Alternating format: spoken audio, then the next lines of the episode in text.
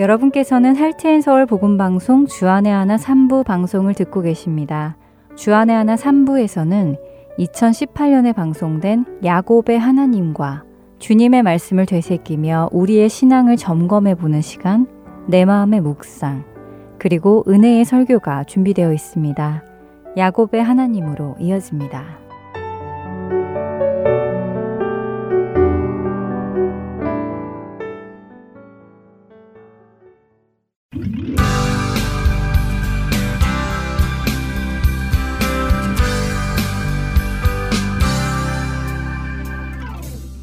애청자 여러분 안녕하세요. 형의 발 뒤꿈치를 붙잡고 나온 야곱을 하나님과 겨루어 이긴 자인 이스라엘로 만들어 가시는 하나님의 손길을 만나는 시간입니다.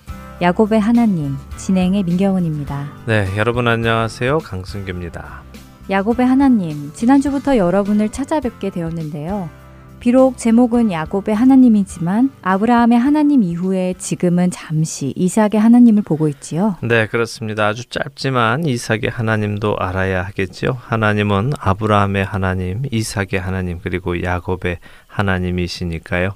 어, 지난 시간에 창세기 25장 11절부터 보기 시작했습니다. 창세기는 아브라함의 죽음을 기록하고 자연스럽게 카메라를 이삭에게로 옮겼습니다. 그러나 아직 아브라함이 죽은 것은 아니라고 말씀드렸지요. 적어도 이삭의 아들들인 에서와 야곱이 15살이 될 때까지 아브라함이 살아 있었다고 말씀드렸습니다. 이삭은 40세에 결혼을 했고요. 60세에 두 아들 쌍둥이를 낳았기 때문입니다. 네, 20년 만에 아이를 얻었어요. 참 오래 걸렸죠. 네. 하늘의 별과 같이 많은 자손을 주시겠다는 하나님의 약속이 있는 집안인데도 불구하고 이 집안은 왜 이렇게 자식 보기가 어려울까 하는 질문을 지난주에 드렸었습니다. 그리고 그 답은 아브라함의 집안의 자손이 많을 것이라는 하나님의 그 약속이 이루어지는 것은 단순히 부부가 결혼하면 자연스럽게 아이들을 낳고 기르고 해서 되는 자연 현상으로서가 아니라 전적인 하나님의 특 별한 인도하심으로 이루어져 가는 것임을 우리에게 말씀하시는 것이라고 설명을 드렸습니다. 그냥 자연 현상이 아니다 하는 것이 참 인상 깊었습니다. 그런데 이렇게 오랜 기간 기다려서 임신하게 된 리브가의 뱃속에서 두 아이가 싸웠지요? 예, 그러게 말입니다. 다투다 하는 단어를 성경은 썼는데요. 그 단어의 원어의 의미는 서로 죽일 듯이 싸운다 하는 의미라고 말씀을 드렸죠. 그러니 임산부인 리브가가 너무 힘들어서 하나님께 나아가서 제가 이렇게 힘들어서 어떻게 살겠습니까 하며 하소연을 했지요. 그러자 하나님께서 리브가에게 네 안에 두 나라가 있다 이렇게 말씀을 해 주셨습니다. 큰 자가 작은 자를 섬길 것이다 라고 하셨죠? 그렇습니다. 그리고 드디어 출산을 하지요. 어, 먼저 나온 형은 전신이 털옷같이 털이 많아서 애서 털이 많은이라는 이름을 얻었고요. 아오는 그 형의 발꿈치를 잡고 나와서 발꿈치라는 의미의 아케브에서 온 야곱이라는 이름을 얻었습니다. 여기서 잠시 야곱을 좀 생각을 해보지요. 그는 형의 발 뒤꿈치를 잡고 나왔습니다. 어떤 모습일까요? 글쎄요. 형 에서가 나오는데 따라서 함께 나오는 모습이 아닐까요? 예, 그랬겠죠. 형의 발꿈치를 꼭 잡고 따라 나왔겠죠. 그러니 사실 야곱과 형 에서의 난 시간 차이는 없다고 할 정도입니다. 아, 그렇네요. 보통 쌍둥이들은 하나가 나오면 몇 분 후에 나오고 하잖아요. 그렇죠. 그런데 에서와 야곱은 붙어서 나왔다고 해도 과언이 아니겠네요. 예, 맞습니다. 둘이 하나처럼 연결되어서 길게 나온 것이죠. 어찌되었든 두 사람이니까 먼저 나온 사람이 형이고 다음에 따라 나온 사람이 동생인 것은 맞는데요. 그만큼 이 두 형제가 뱃속에서 누가 먼저 태어나느냐 하는 것에 대한 싸움이 심각하게 있었다는 것이고요. 비록 아직 생각이 없는 신생아들이다 하더라도 그들 안에는 이 싸움이 잠재의식 속에 들어 있었다는 것이겠죠. 이렇게 거의 동시에 나왔다라고 볼 수 있는 에서와 야곱이니 야곱 입장에서는 아무래도 셈이 많이 났기도 했겠죠. 음, 이제 생각해 보니 그렇네요. 몇 분 후에 따로 나왔다면 쌍둥이라도 엄연히 형은 형, 동생은 동생, 지켜야지 하는 생각이 드는데요. 이처럼 둘이 연결되어 나왔으니 더 셈을 냈겠습니다. 예, 야곱의 장자권을 향한 억척스러움이 조금 이해가 되지요. 자, 발 뒤꿈치를 잡고 나온 야곱에 대해 한 가지 더 생각해 볼 것이 있는데 오늘 시작에도 민경원 아나운서가 형의 발 뒤꿈치를 잡고 나온 야곱을 하나님과 겨루어 이긴 자인 이스라엘로 만들어 가시는 하나님의 손길을 만나는 시간이라고 소개를 하셨습니다. 그랬지요. 예, 발 뒤꿈치를 붙잡는다는 말에는 의미가 담겨 있습니다. 그것은 사기를 치다, 속여 빼앗다, 간사한 꾀를 부린다 이런 의미인데요. 이 의미가 야곱 이전부터 있었는지 아니면 야곱으로부터 생겼는지는 정확히 모릅니다. 하지만 창세기 몇 장 뒤인 27장에 가면요. 에서가 그런 의미로 야곱을 표현하는 것을 보면 아마 이때 그 의미를 가지고 있었다는 것은 확실한 것 같습니다. 그래서 그의 이름 야곱의 의미를 아는 것이 중요한데요. 야곱은 그렇게 속여서 빼앗으려 하던 자라고 불리던 사람입니다. 그런 자를 하나님께서 택하시고 부르셔서 의로운 자로 믿음의 조상으로 만들어 가시는 것이죠. 또 바로 그 손길을 우리가 보려는 것이고요. 어, 사실 저는 개인적으로 야곱에게 참 친근함을 느낍니다. 아브라함이나 이삭보다 말입니다. 어, 왜 그렇지요? 어, 야곱의 모습이요 저의 모습과 가장 비슷하기 때문이 아닐까 싶어서 아. 그렇습니다. 아. 어, 물론 아브라함의 실수의 모습에서도 저의 모습을 봅니다. 이삭도 마찬가지고요. 하지만 야곱의 모습은 정말 죄인인 저의 모습, 또 잘 믿지 못하는 저의 모습, 늘 스스로 무언가 해보려는 저의 모습, 그리고 오랜 시간이 걸려도 잘 변하지 않는 저의 모습이 그 안에 있어서 그런 것 같습니다. 그런 의미라면 저 역시 야곱에게 친근함을 느껴야 할 것 같은데요. 예, 아마 우리 대부분이 야곱에 대해 공부를 하고 나시면 그에게 상당한 친근감을 느끼실 것이고요. 네. 또 동시에 하나님께 더욱 감사하게 되실 것이라고 생각이 됩니다. 자, 다시 본론으로 돌아와서요. 창세기를 보도록 하죠. 이제 오늘은 이들이 어떻게 성장하는가를 잠시 볼 텐데요. 창세기 25장 27절과 28절을 읽어 주시겠습니까? 네. 창세기 25장 27절과 28절입니다. 그 아이들이 장성함에 에서는 익숙한 사냥꾼이었으므로 들 사람이 되고 야곱은 조용한 사람이었으므로 장막에 거주하니 이삭은 에서가 사냥한 고기를 좋아하므로 그를 사랑하고 리브가는 야곱을 사랑하였더라. 네, 자, 이 부분을 읽고 나면요, 우리 안에 자연스럽게 생기는 에서와 야곱의 모습이 있습니다. 어떤 모습일까요? 음, 아무래도 에서는 남자답고 야곱은 여성스럽다고나 할까요? 아니면 조용하고 수줍은 사람이었을 것이다 하는 모습이 떠오릅니다. 예, 그것이 대부분의 분들이 생각하시는 모습입니다. 그런데 그런 선입견은요, 사실 한국어가 주는 어감 때문에 생긴 잘못된 선입견인데요. 먼저 에서에 대해서 나누죠. 에서는 익숙한 사냥꾼이 되었다고 하십니다. 성경에서 특별히 창세기에서 사냥꾼이라는 표현은 긍정적인 표현은 아닙니다. 부정적인 표현이 대부분이죠. 창세기 10장 9절에 니무롯이라는 사람이 나옵니다. 그는 여호와 앞에서 용감한 사냥꾼이 되었다라고 성경은 말씀하시는데요. 신학자들은 이 니무롯이 바로 하나님을 대항하여 바벨탑을 쌓은 주동자 혹은 그때의 왕으로 봅니다. 또한 수많은 이방 신의 시초가 되는 인물로 표현하기도 하지요. 여기에서는 사냥꾼인데요. 익숙한 사냥꾼입니다. 그가 왜 사냥꾼이 되었을까요? 어, 그가 왜 사냥꾼이 되었느냐고요? 어, 먹고 살려고 그랬지 않았을까요? 직업으로 말이죠. 네. 예, 한번 생각을 해보죠. 아브라함의 재산이 얼마나 되었을까요? 정확히 우리는 알지 못해도 적어도 그가 갑부였다는 것은 알 수 있습니다. 하나님께서 그를 축복하셔서 그에게 정말 많은 것을 허락하셨으니까요. 그랬지요. 애굽에서도 또 그랄에서도 많은 가축과 은과 금을 풍부히 받기도 했잖아요. 맞습니다. 조카 롯과 헤어져야 할 정도로 많은 재산이 있었습니다. 그리고 그 재산은 아브라함의 약속의 자손인 이삭에게 유업으로 물려주었습니다. 그러니 이삭도 엄청난 부자였겠죠? 그랬겠지요. 예. 자, 그런 집안의 아들이 먹을 것이 없어서 사냥을 했을까요? 음. 하나님께서는 노아 이후에 먹 기 위해서 사냥을 하는 것은 허락은 하셨습니다. 그러나 재미로 생명을 죽이는 일을 허락하지는 않으셨지요. 하나님은 생명을 귀히 여기시는 분이십니다. 그렇기 때문에 사냥꾼은 좋지 않은 것이었습니다. 에서가 익숙한 사냥꾼이 되었다는 것은 이미 하나님 보시기에 기뻐하시지 않는 일을 하고 다니는 사람이 되었다는 의미입니다. 이 집안은 양을 치는 집안입니다. 할아버지 아브라함도 아버지 이삭도 마찬가지죠. 그들은 다 양을 치는데요.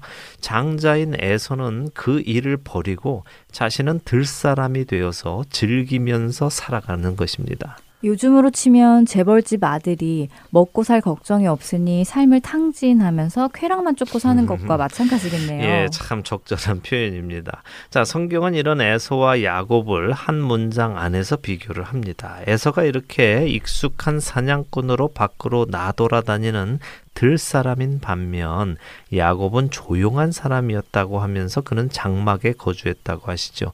근데 이 조용하다는 말 때문에 사람들이 야곱을 오해합니다. 더군다나 그가 조용해서 장막에 거하고 다음 절에는 리브가가 야곱을 사랑했다고 하고 아직 읽지는 않았지만 그 다음 절에는 야곱이 죽을 쓰고 이런 말들이 연결되어서 나오니까요. 왠지 야곱은 숙기도 없고 집에서 살림이나 하고 엄마 치맛자락 붙들고 사는 마마보이처럼 오해를 하는데요. 음. 그것은 우리가 원어 공부를 잘 하지 않아서 생긴 오해입니다. 또 유대의 문화도 잘 알지 못해서 하는 오해이기도 하고요. 아, 여기 조용하다라고 번역된 히브리 단어 탐이라는 단어는요. 온전한이라는 의미입니다. 말없이 조용한 사람이 아니라 온전한 사람이지요. 욥기 1장 1절을 한번 읽어 볼까요? 읽어 주시겠습니까? 네. 우스 땅에 욥이라 불리는 사람이 있었는데 그 사람은 온전하고 정직하여 하나님을 경외하며 악에서 떠난 자더라. 네. 아, 여기 온전하고로 번역된 단어가 바로 탐이라는 단어인가 보군요. 예, 맞습니다. 하나님이 보시기에 온전했던 욥, 그 욥을 표현하는 단어가 바로 탐이고요. 그 탐이라는 단어가 야곱을 표현하는 것이죠. 그리고 장막에 거한다는 의미는 유대인들 사이에서는 집안의 가업을 이어받는 것을 의미합니다. 그러니까 형 에서는 밖으로 싸돌아 다니면서 동물이나 재미로 죽이고 다니며 장자로서의 집안의 가업을 이어받을 생각이 없는데 동생 야곱은 내가 장자다. 내가 이 집안의 가업을 이어가야 한다 하면서 온전한 생각을 하며 집을 지키는 사람이었던 것이죠. 어, 그동안 생각해왔던 에서와 야곱의 모습과는 사뭇 다르네요. 그런데요, 한 가지 의문이 생기는데요. 야곱의 의미가 속여 빼앗는 사람이라고 하셨는데, 네. 그럼 그가 온전하다라는 것과는 음. 조금 앞뒤가 안 맞지 않나요? 예, 좋은 지적인데요. 야곱이라는 이름의 의미가 발 뒤꿈치를 잡고 나온 자라는 의미로 속여 빼앗는 자라는 의미가 있는 것은 사실이지요. 아까도 보았듯이요. 그러나 네. 그것은 야곱이 스스로 만들어낸 말이 아니라요.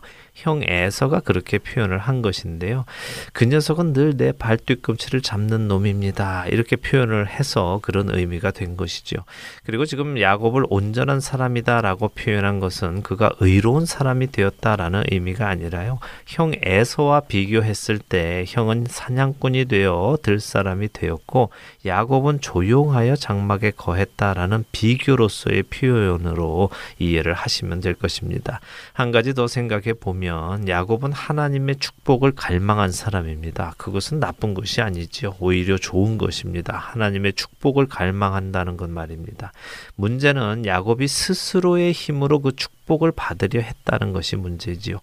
할아버지 아브라함이 기다리지 못하고 스스로의 힘으로 하가를 통해 하나님께서 약속하셨던 자식을 얻으려 했던 것이 문제였던 것처럼 야곱도 하나님께서 주실 축복을 기다리지 못하고 자신이 속여서라도 얻어내려 한 것이 문제인 것입니다. 어, 하나님의 약속을 믿고 그분의 때를 기다리는 것이 정말 중요하군요. 네. 아브라함의 하나님 때에도 말씀하셨었지만 역시 믿음은 기다림이다 하는 것이 새삼 생각납니다. 예, 믿으면 기다릴 수 있습니다. 믿지 못하면 기다리지 못하죠. 자, 이제 그 다음 여섯 절을 한 절씩 읽어보겠습니다. 아주 유명한 장면이죠. 29절부터입니다. 야곱이 죽을 쑤었더니 에서가 들에서 돌아와서 심히 피곤하여. 야곱에게 이르되 내가 피곤하니 그 붉은 것을 내가 먹게 하라 한지라. 그러므로 에서의 별명은 에돔이더라. 야곱이 이르되 형의 장자의 명분을 오늘 내게 팔라.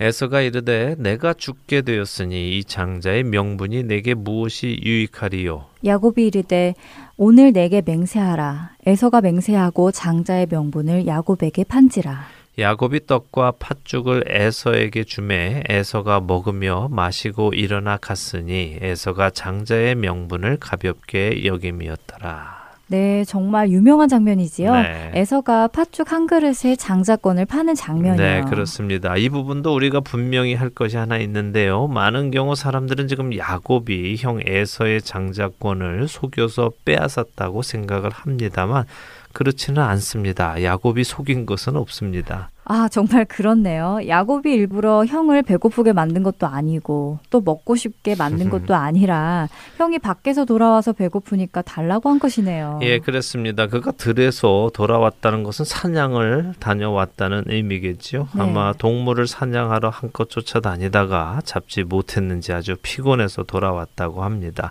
어, 그런 그가 야곱이 쓴 붉은 죽을 보고는 좀 먹게 해달라고 합니다. 이래서 에서의 별명이 에돔이 되었다고 하죠. 에돔은 붉다 하는 의미인데요.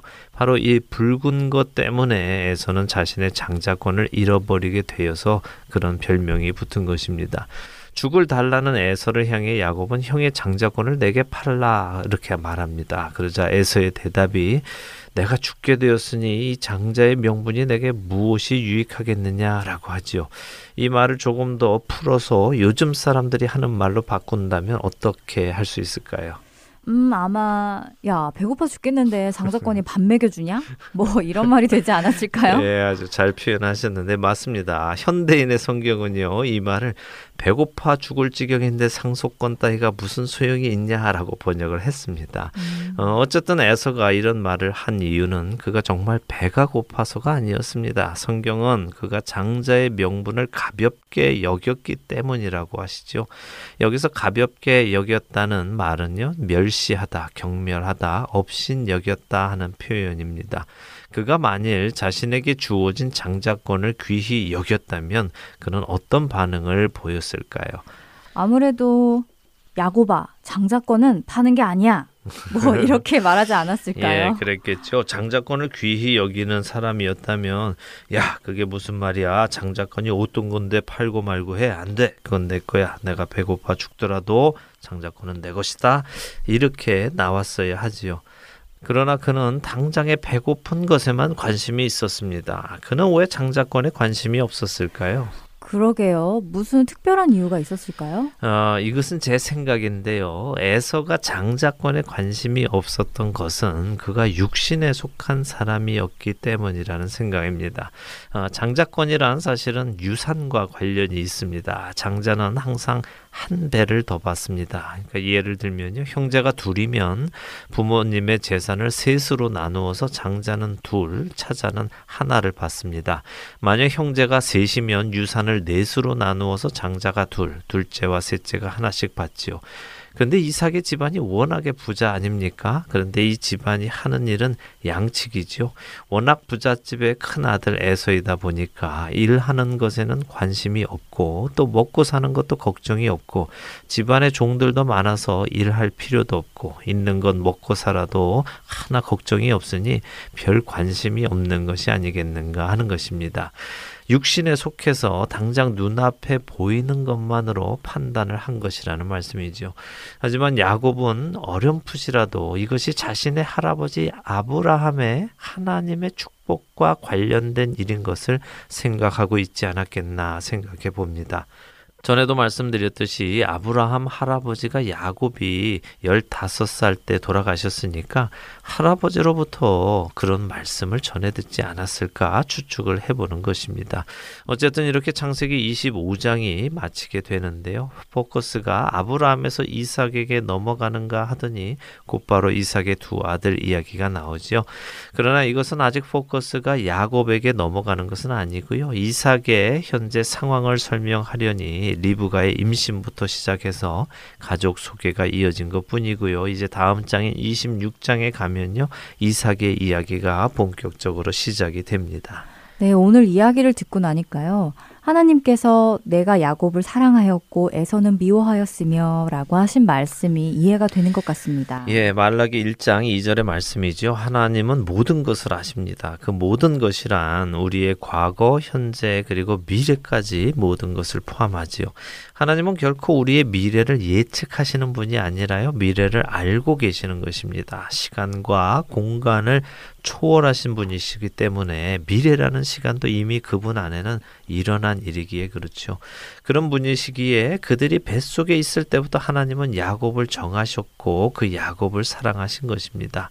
아직 일어나지 않은 것을 일방적으로 선택하셔서 그러신 것이 아니라요. 이미 다 아시기에 그러신 것이죠.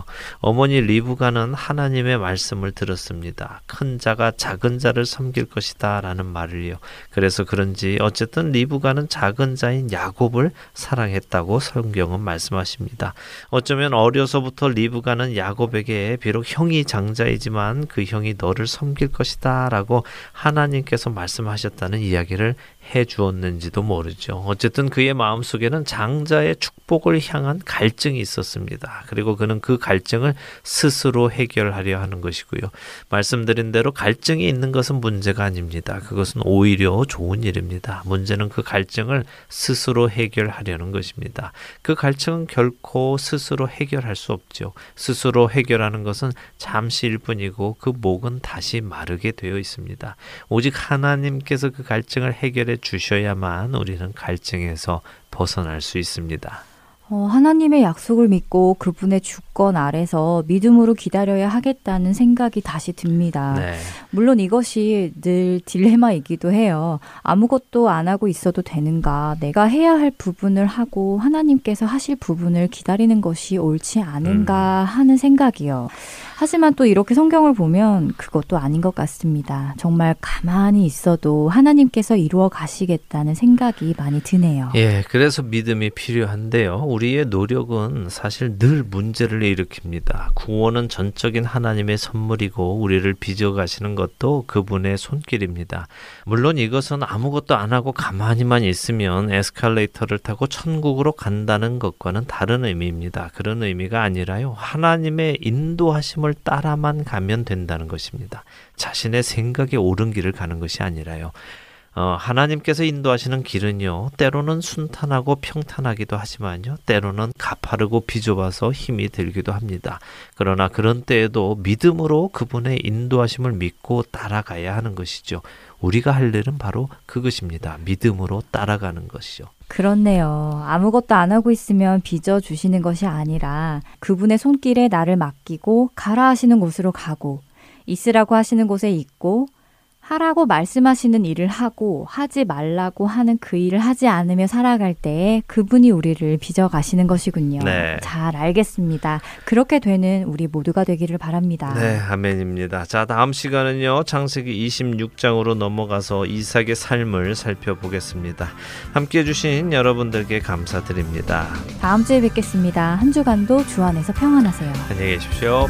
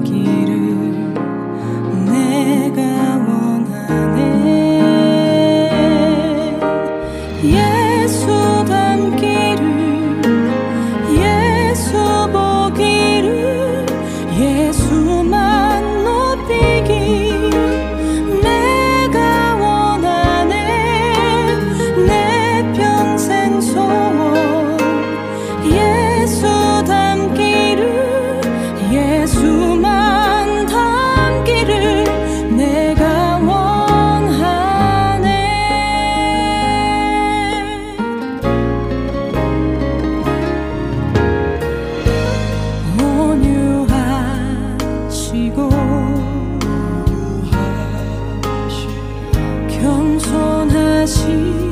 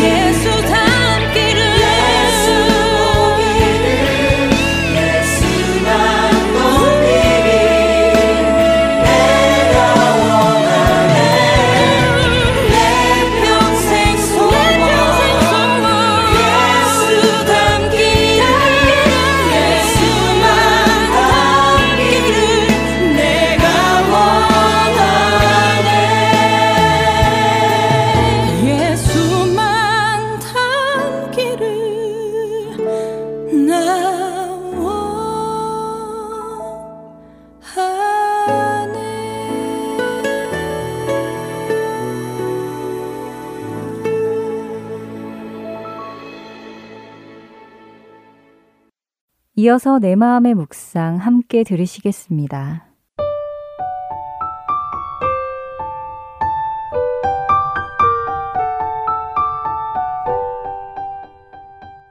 애청자 여러분 안녕하십니까? 우리는 서로 인사를 나눌 때 평안하시죠? 이렇게 안부를 묻기도 합니다. 이런 인사는 서로가 늘 평안하기를 원하고 모든 것이 안정이 되기를 바라는 마음이 있기 때문이겠죠.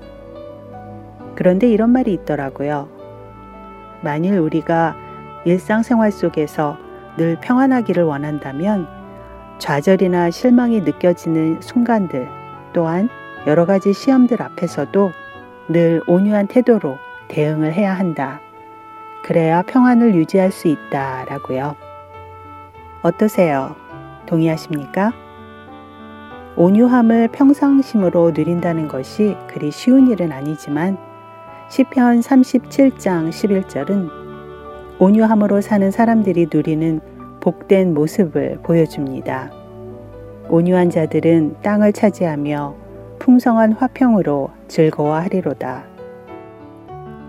그렇다면 온유하다는 것은 무슨 뜻일까요? 온유라 하면 대부분 인자한 미소 또는 모든 것을 다 이해하고 용납하는 태도를 연상하기 쉬운데요. 성경에서 말씀하시는 온유함은 하나님에 대해 복종적이고 신뢰하는 태도를 이야기합니다. 그것은 하나님의 모든 뜻을 선하게 받아들이는 태도라고 할 수 있는데요. 주님이 인도하시는 상황, 그 어떠한 상황과 결과에 불평하거나 원망하거나 논장하지 않고 주님을 신뢰함으로 그 상황들을 대응하는 것입니다. 우리 일상생활에서 생겨나는 모든 일들은 하나님의 주권에 의해 허용되었고 그의 사랑의 손가락에 의해서 계획되어지고 만들어지고 걸러졌으며 그리고 모든 일은 하나님의 영광을 위해서 쓰여질 것이라는 것을 믿어야 하는 것이죠. 온유함이란 여러 상황과 시험에 따른 결과가 좋지 않아서 화가 나고 상처를 입을지라도 주권자 하나님께 항복, 겸손히 무릎을 꿇는 것. 이렇게 정의할 수 있겠죠. 그럼 어떻게 우리는 그 온유함을 가질 수 있을까요? 결론은 바로 하나님과의 친밀한 관계입니다. 그 관계성이 잘 이루어지고 그 안에 온전히 있다면 우리는 그 온유함을 배울 수 있고 그렇게 살아갈 수 있는 거죠. 예수님 또한 자신에게 온유함을 배우라고 말씀하셨잖아요. 그 온유함으로 죽기까지 복종하신 예수님. 그분은 이미 우리에게 본을 보여주셨습니다. 하나님의 모든 섭리와 주권을 인정함으로써 우리 마음에는 평안이 찾아오고 모든 것을 받아들일 수 있는 담대함과 믿음이 찾아오는 것 같습니다. 이 진리가 여러분과 제 안에 깊이 자리하기를 소원합니다. 하나님 아버지, 오늘의 상황에도 주님을 신뢰하기로 선택합니다. 어떠한 길을 이끌어 가시던지 온유함에서 오는 평안을 제 마음과 생각에 채워주세요. 예수 그리스도의 이름으로 기도드립니다. 아멘.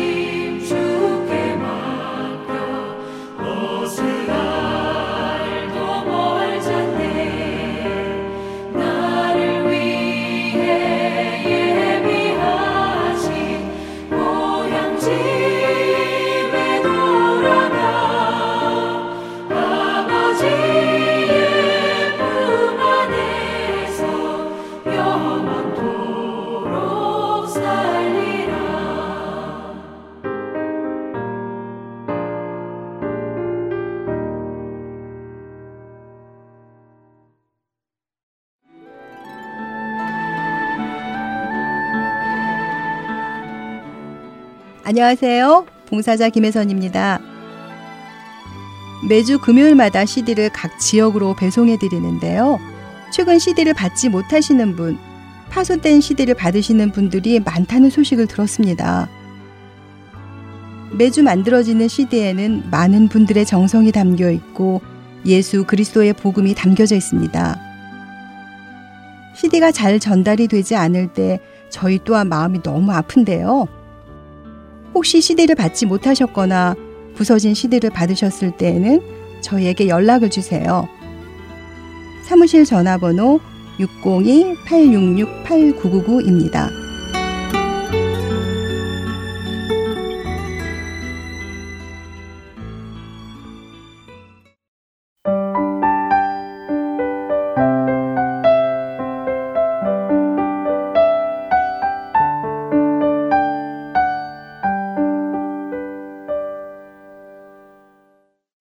설교 말씀으로 이어드립니다.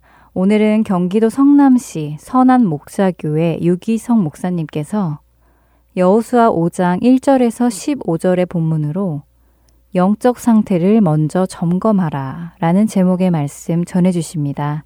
은혜의 시간 되시길 바랍니다.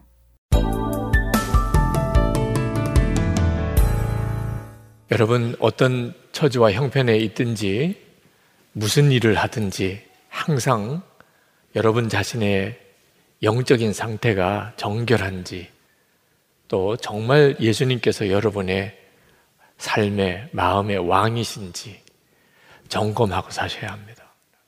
이건 대단히 중요합니다. 무슨 일이든지 무슨 말이든지 영적인 상태를 점검하지 않고 하면 하나님께서 여러분에게 역사하실 수가 없습니다. 이스라엘 백성이 요단강을 건널 때 가나안 족속들은 설마 설마 요단강을 그들이 건너올 수 있을까 생각했던 모양입니다. 한 300만 명의 그 무리들이 물이 가득한 요단강을 무슨 수로 건너겠느냐 건너더라도 얼마나 오랜 시간이 걸리겠는가 생각했던 모양입니다. 그런데 세상에 요단강 물이 말라버렸다는 그리고 그 요단강을 300만 명이 순간에 그냥 걸어서 건넜다는 거예요. 그 소식을 전해 듣고 다 간담이 서늘했습니다. 그리고는 싸울 생각을 못했습니다. 성문 걸어 잠그고 그냥 버티는 작전으로 들어간 거죠. 도무지 그들을 상대할 수 없다고 생각했던 거예요. 그러나 가나안 족속만 그런 게 아니었겠죠. 이스라엘 백성들은 얼마나 사기 충천했겠습니까? 요단강을 건넜어요. 하나님이 기적을 실제로 보았어요. 이제 가나안 땅에 어떤 강한 성읍이나 족속이 있어도 우리가 능히 저들을 이길 수 있겠다. 그런 자신감으로 충만하지 않았겠어요? 그런데 실제로 하나님이 보시기에는 이스라엘 백성들은 아직 가나안 땅을 점령할 만한 준비가 되어 있지 않았습니다. 영적인 상태에 문제가 있었어요. 그대로 가나안 정복을 들어갔다면 아마 이스라엘 백성을 감당을 못했을 겁니다. 하나님께서 이스라엘 백성 가운데 문제를 보신 것은 그들의 영적인 상태가 실제로는 애굽의 노예 상태에 여전히 있다는 거예요. 그들은 이미 40년 전에 애굽에서 출애굽했습니다. 글쎄 그들은 애굽의 노예가 아니에요.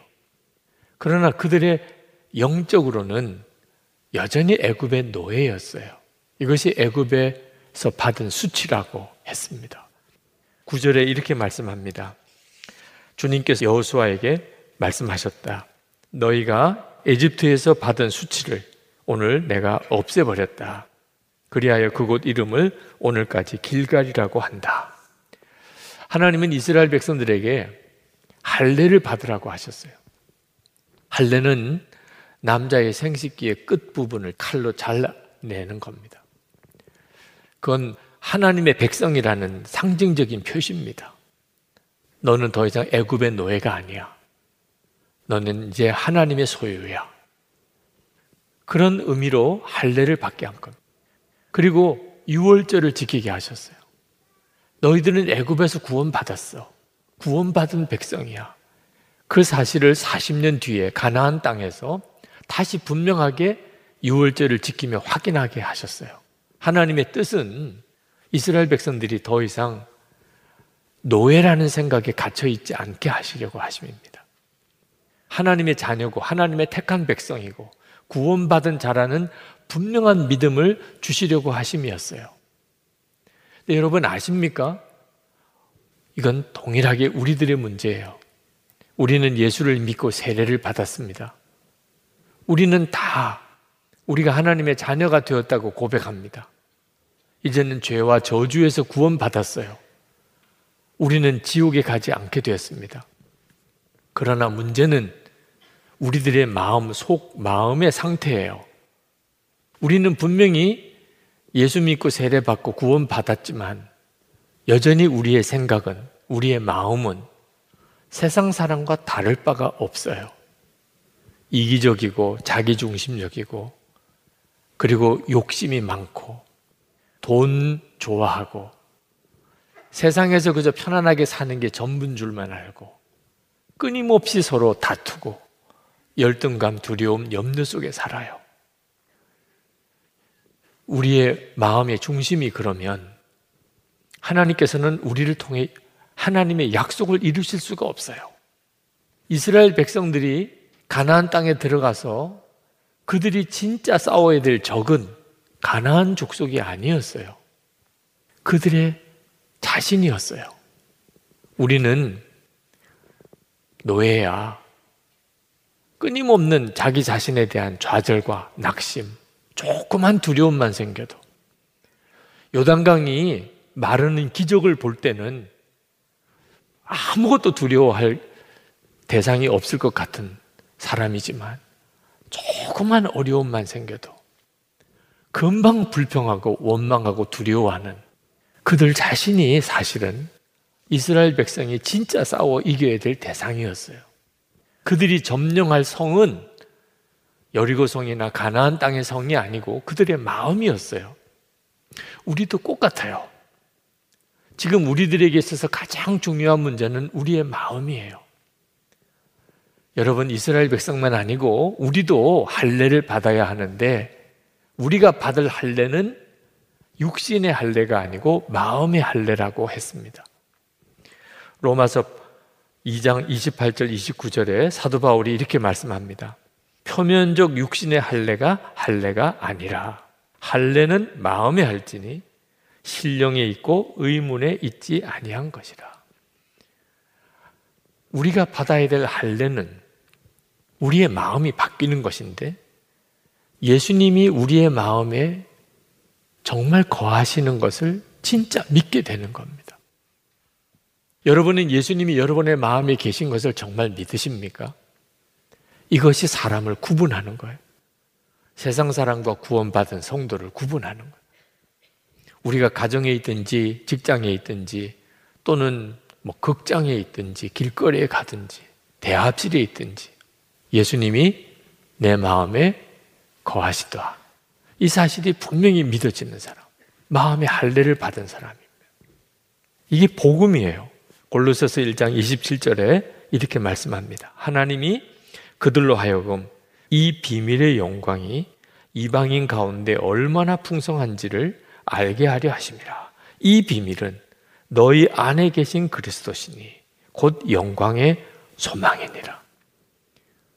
우리가 이제 진짜 하나님의 뜻이 이루어지는 삶을 살려면 반드시 여러분이 붙잡아야 될 것이 있는데 여러분 안에 예수님이 계시다는 것을 분명하게 믿는 거예요. 언제나 믿는 거예요. 항상 그 주님을 바라보는 거예요. 아직까지 예수님을 인격적으로 만나지 못하고 주님의 음성을 듣지 못하는 분이 있으십니까? 그렇다면 구하세요. 진정으로 구하세요. 주님, 제가 주님을 만나기를 원합니다. 오늘도 말씀을 들었습니다. 예수님은 모든 성도 안에 거하신다고.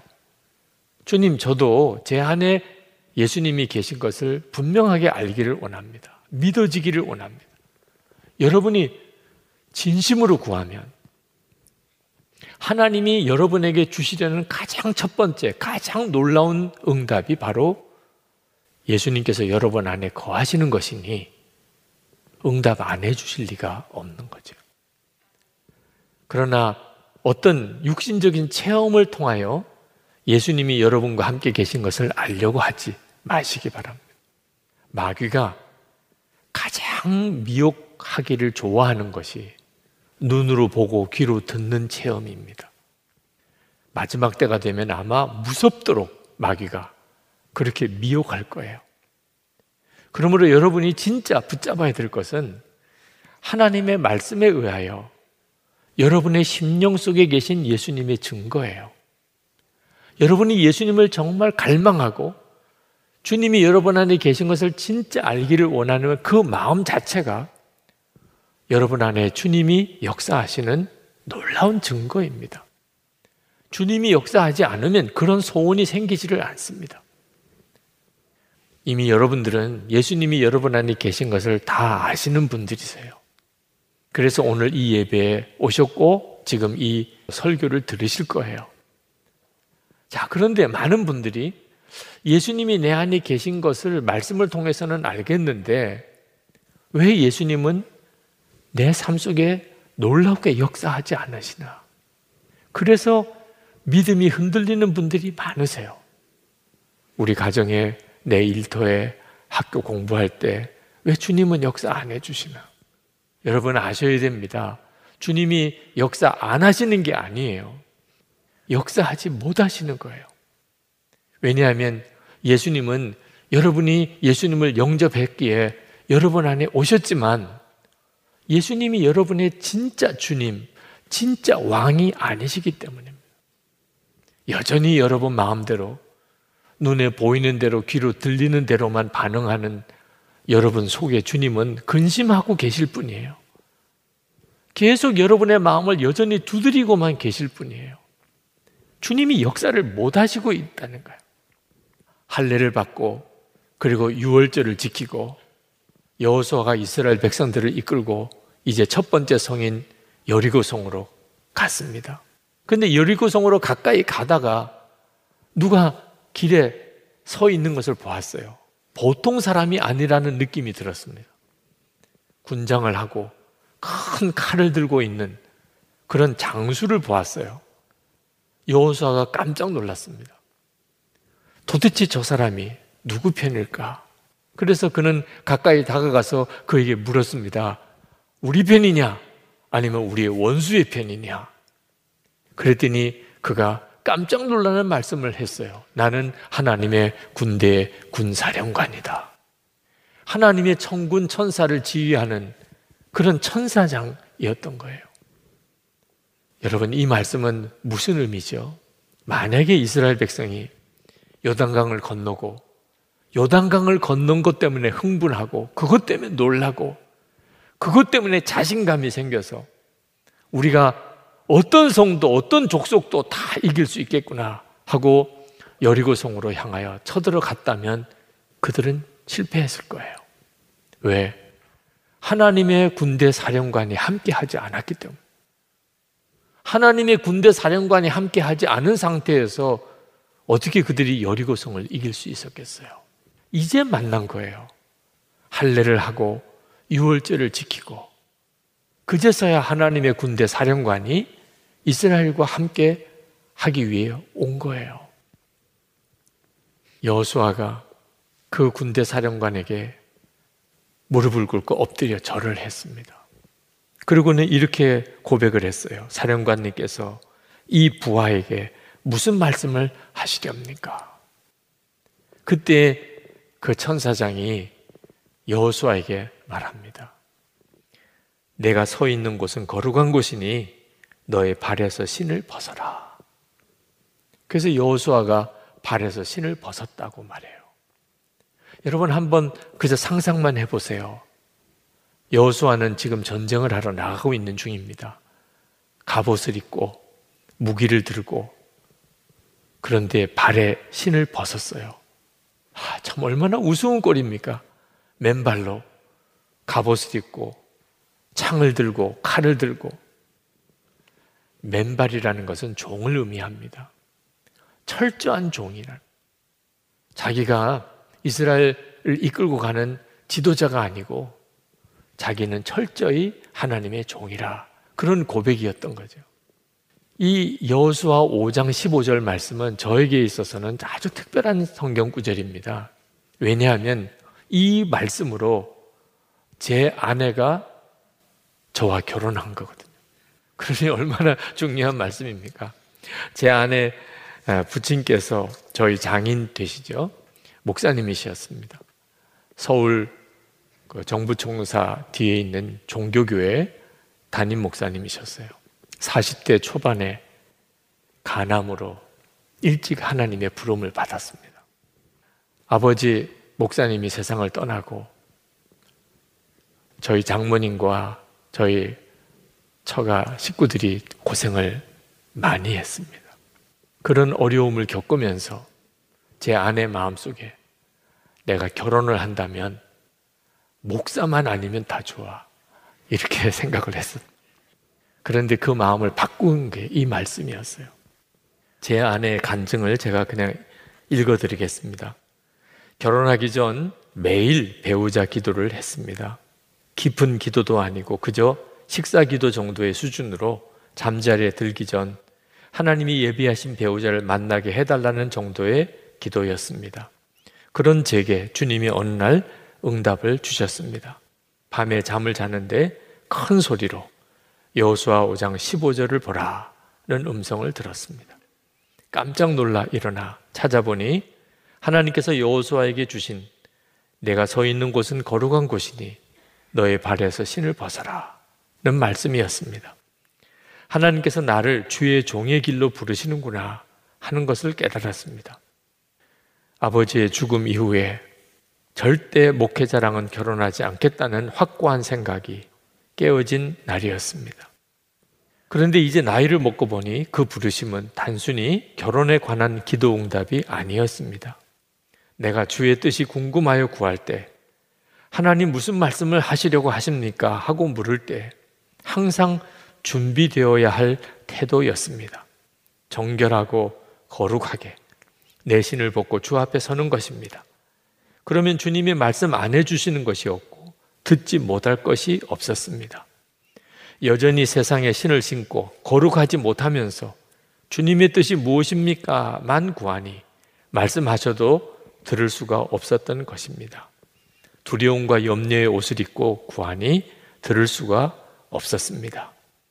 큰 결단 앞에서만 신을 벗는 게 아니라 매 순간 주님 앞에서 신을 벗고 주 앞에 서야 함을 깨닫습니다.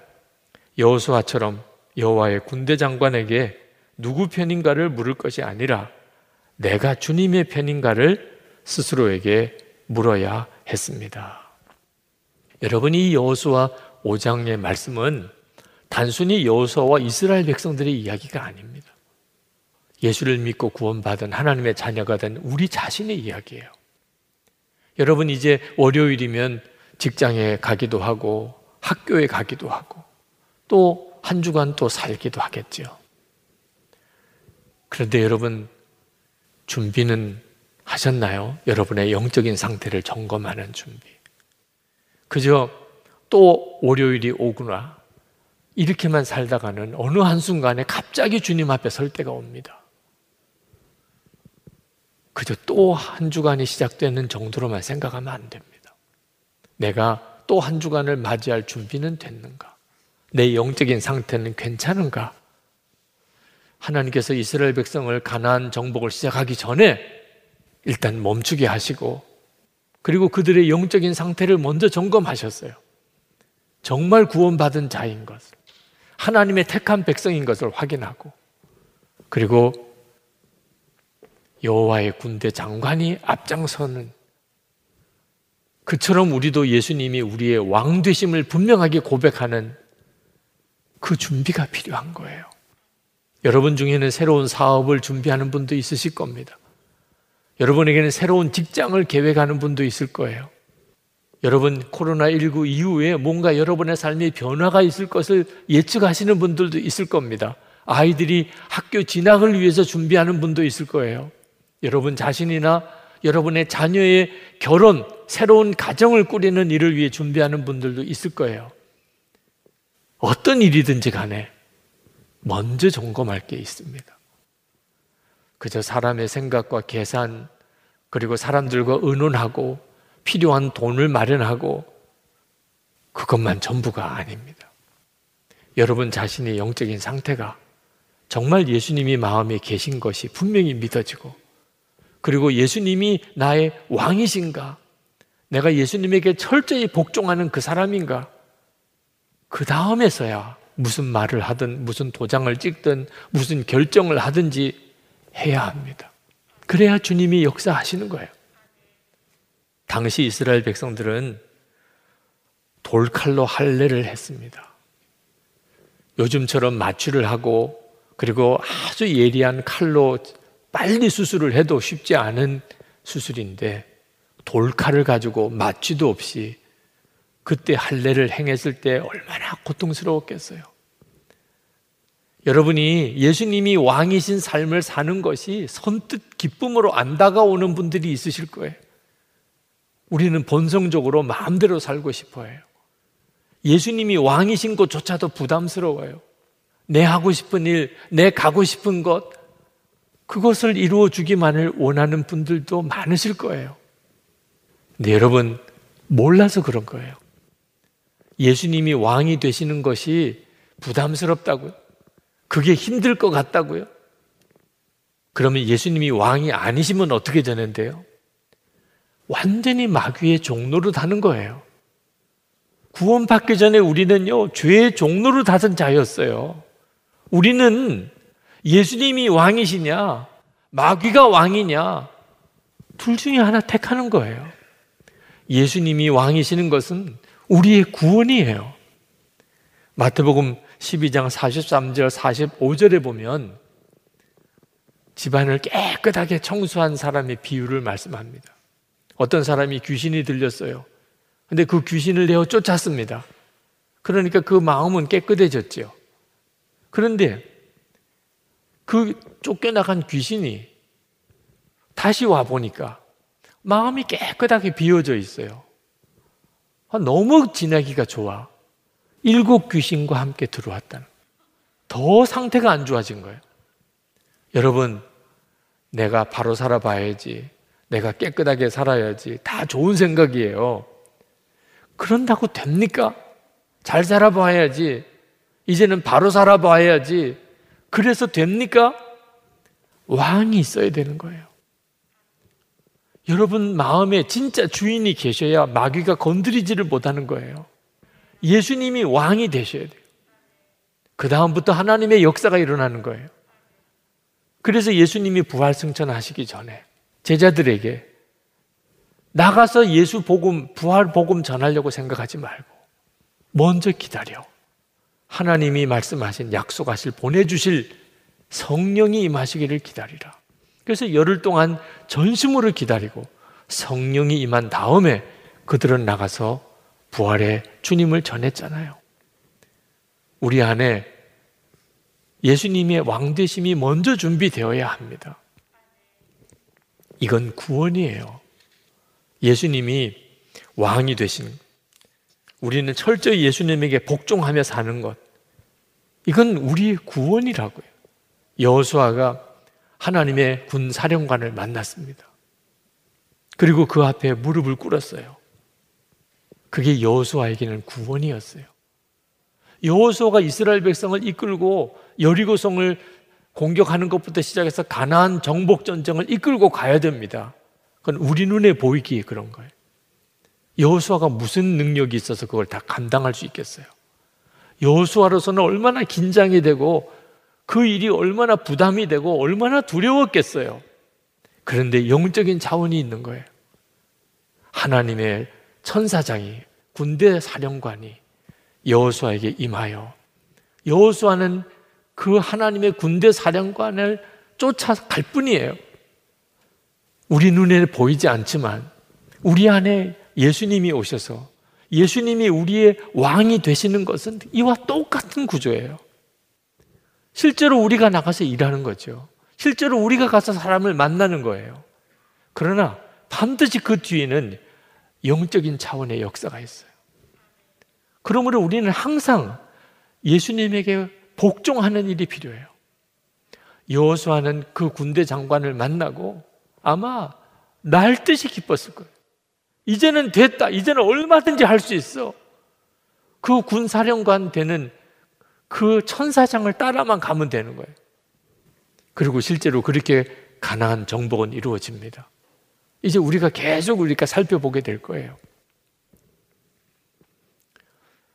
사랑하는 여러분, 우리가 우리 안에 계신 예수님, 그분의 왕되심을 분명히 하는 것이 비로소 구원이 실제로 우리의 삶 속에 이루어지는 핵심 열쇠입니다. 이스라엘 백성이 가나안 땅에 들어갔을 때 만나가 그쳤다고 그랬어요. 그들은 광야 40년 동안 매일 하나님이 보내주시는 만나를 먹고 살았습니다. 근데 가나안 땅에서는 만나가 없어졌어요. 한편으로는 얼마나 허전했겠습니까? 이제는 그들이 농사 지어서 그 곡식을 먹어야 되었습니다. 이스라엘 백성은 가나안 땅에서 구름 기둥, 불 기둥으로 날마다 인도를 받았어요. 그런데 가나안 땅에 들어가서는 구름 기둥, 불 기둥은 없어졌어요. 그들은 이제 하나님의 말씀에 귀를 기울이고 순종함으로 나가야 됐어요. 눈으로 보이는 구름 기둥, 불 기둥이 없어요. 이스라엘 백성들이 광야에 있을 때는 영적으로 아직 어린아이 상태. 하나님이 구름 기둥도 보여주고 불 기둥도 보여주고 아침에 만나도 내리게 하시고 그들을 그렇게 이끄셨어요. 근데 가나안 땅에 들어가서는 그들은 그들이 스스로 농사 지어야 되고 하나님의 말씀에 순종해서 칼을 들고 창을 들고 그 가나안 족속과 싸워야 됐습니다. 우리도 마찬가지예요. 이스라엘 백성들에게는 더 이상 하나님이 모든 걸 기적으로만 보여주시지 않으셨어요. 홍해, 요단강 건너는 거, 그걸로 충분했어요. 그걸로 충분하잖아요. 이제는 하나님의 말씀에 귀를 기울이고 오직 순종함으로 믿음의 걸음을 나가야 되는 거죠. 우리도 똑같아요. 여전히, 여전히 기적을 보아야만 하나님을 믿겠다는 분들이 있어요. 하나님은 분명히 기적으로도 역사하세요. 그런데 충분하잖아요. 기적은 예수님의 십자가로 지옥 갈 우리가 하나님의 자녀가 됐어요. 아, 이런 기적이면 충분하잖아요. 예수님께서 여러분의 마음에 임하셨어요. 지금도 여러분 안에 계세요. 아, 이런 기적이면 충분하잖아요. 무슨 기적을 더 바래요? 이제 우리에게 필요한 건 주님의 말씀에 순종하겠습니다. 예수님은 내 왕이십니다. 이제는 주님이 나와 함께 계신 것 반드시 기억하고 살겠습니다. 아, 이렇게 가야지요. 하나님이 이스라엘 백성을 가나안 땅에 정복하게 하신 것은 그냥 가나안 땅을 이스라엘 백성에게 주시려고 하심이 아니었습니다. 그랬다면 아, 홍해도 가르시고 요단강 물도 마르신 하나님. 아, 가나안 족속 한 번 바람으로 확 불어서 지중해로 다 날려버리시고 성은 지진 몇 번으로 그냥 다 흔들어서 다 무너뜨리시면 아, 깨끗하게 그저 너희들 들어가서 잘 살아라. 그러면 되는 거 아닙니까? 근데 하나님은 가나안 땅에 들어가서 매 순간 하나님께 순종하면서 또 순종하면서 믿음으로 주님 바라보고 나아가 가나안을 정복하게 하셨어요. 이유가 있었어요. 하나님은 가나안 땅 사람들에게 하나님이 참 하나님이신 것을 이스라엘 백성들이 진짜 하나님을 경외하는 백성인 것을 보여주시고 싶으신 거예요. 그게 하나님이 이스라엘 백성을 가나안 땅에 들어가게 하신 이유예요. 여호수아 4장 24절에 하나님이 가나안 땅에 들어가게 하시는 이유를 말씀합니다. 이는 땅의 모든 백성에게 여호와의 손이 강하신 것을 알게 하며 너희가 너희 하나님 여호와를 항상 경외하게 하려 하심이라 하라. 우리도 마찬가지예요. 우리가 이 세상에 사는 이유, 우리가 진짜 하나님을 경외하는 사람인 것을, 예수님을 왕으로 정말 믿고 순종의 삶을 사는 사람인 것을 사람들에게 보이려고 하심이에요. 어느 집사님이 아주 까다로운 성품의 시어머니를 모시고 삽니다. 늘 기도 제목이 시어머니 변화시켜 달라고, 예수 믿게 해달라고. 기도 제목이에요.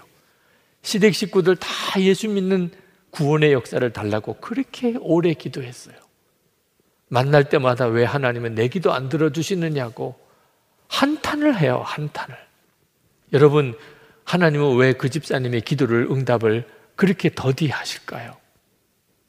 가나안 땅에 정복할 수 있는 성도의 믿음은 그런 기도를 드리는 신앙이 아닌 거예요. 만약에 그 집사님이 예수님은 나의 왕이십니다.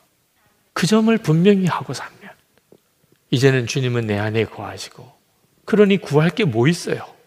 주님이 내 안에 거하시는데 예수님 내 왕이십니다. 어머니를 향하여 어떻게 할까요? 시동생들을 향하여는 어떻게 할까요? 이 영적으로 어려운 시댁 식구들에게 나는 어떻게 그들을 섬길까요? 그가 그렇게 기도하면 얼마나 응답이 많았을까요? 사랑하는 여러분, 여러분의 삶 속에 주님을 함께 계세요. 오늘 이 시간이 여러분이 진짜 마음의 할례를 받는 시간. 예수님은 정말 나와 함께 계시다. 그걸 어떻게 의심할 수 있어요? 이제 예수님은 나의 왕이시다. 주님 내게 명령하세요. 저는 오직 복종하겠습니다.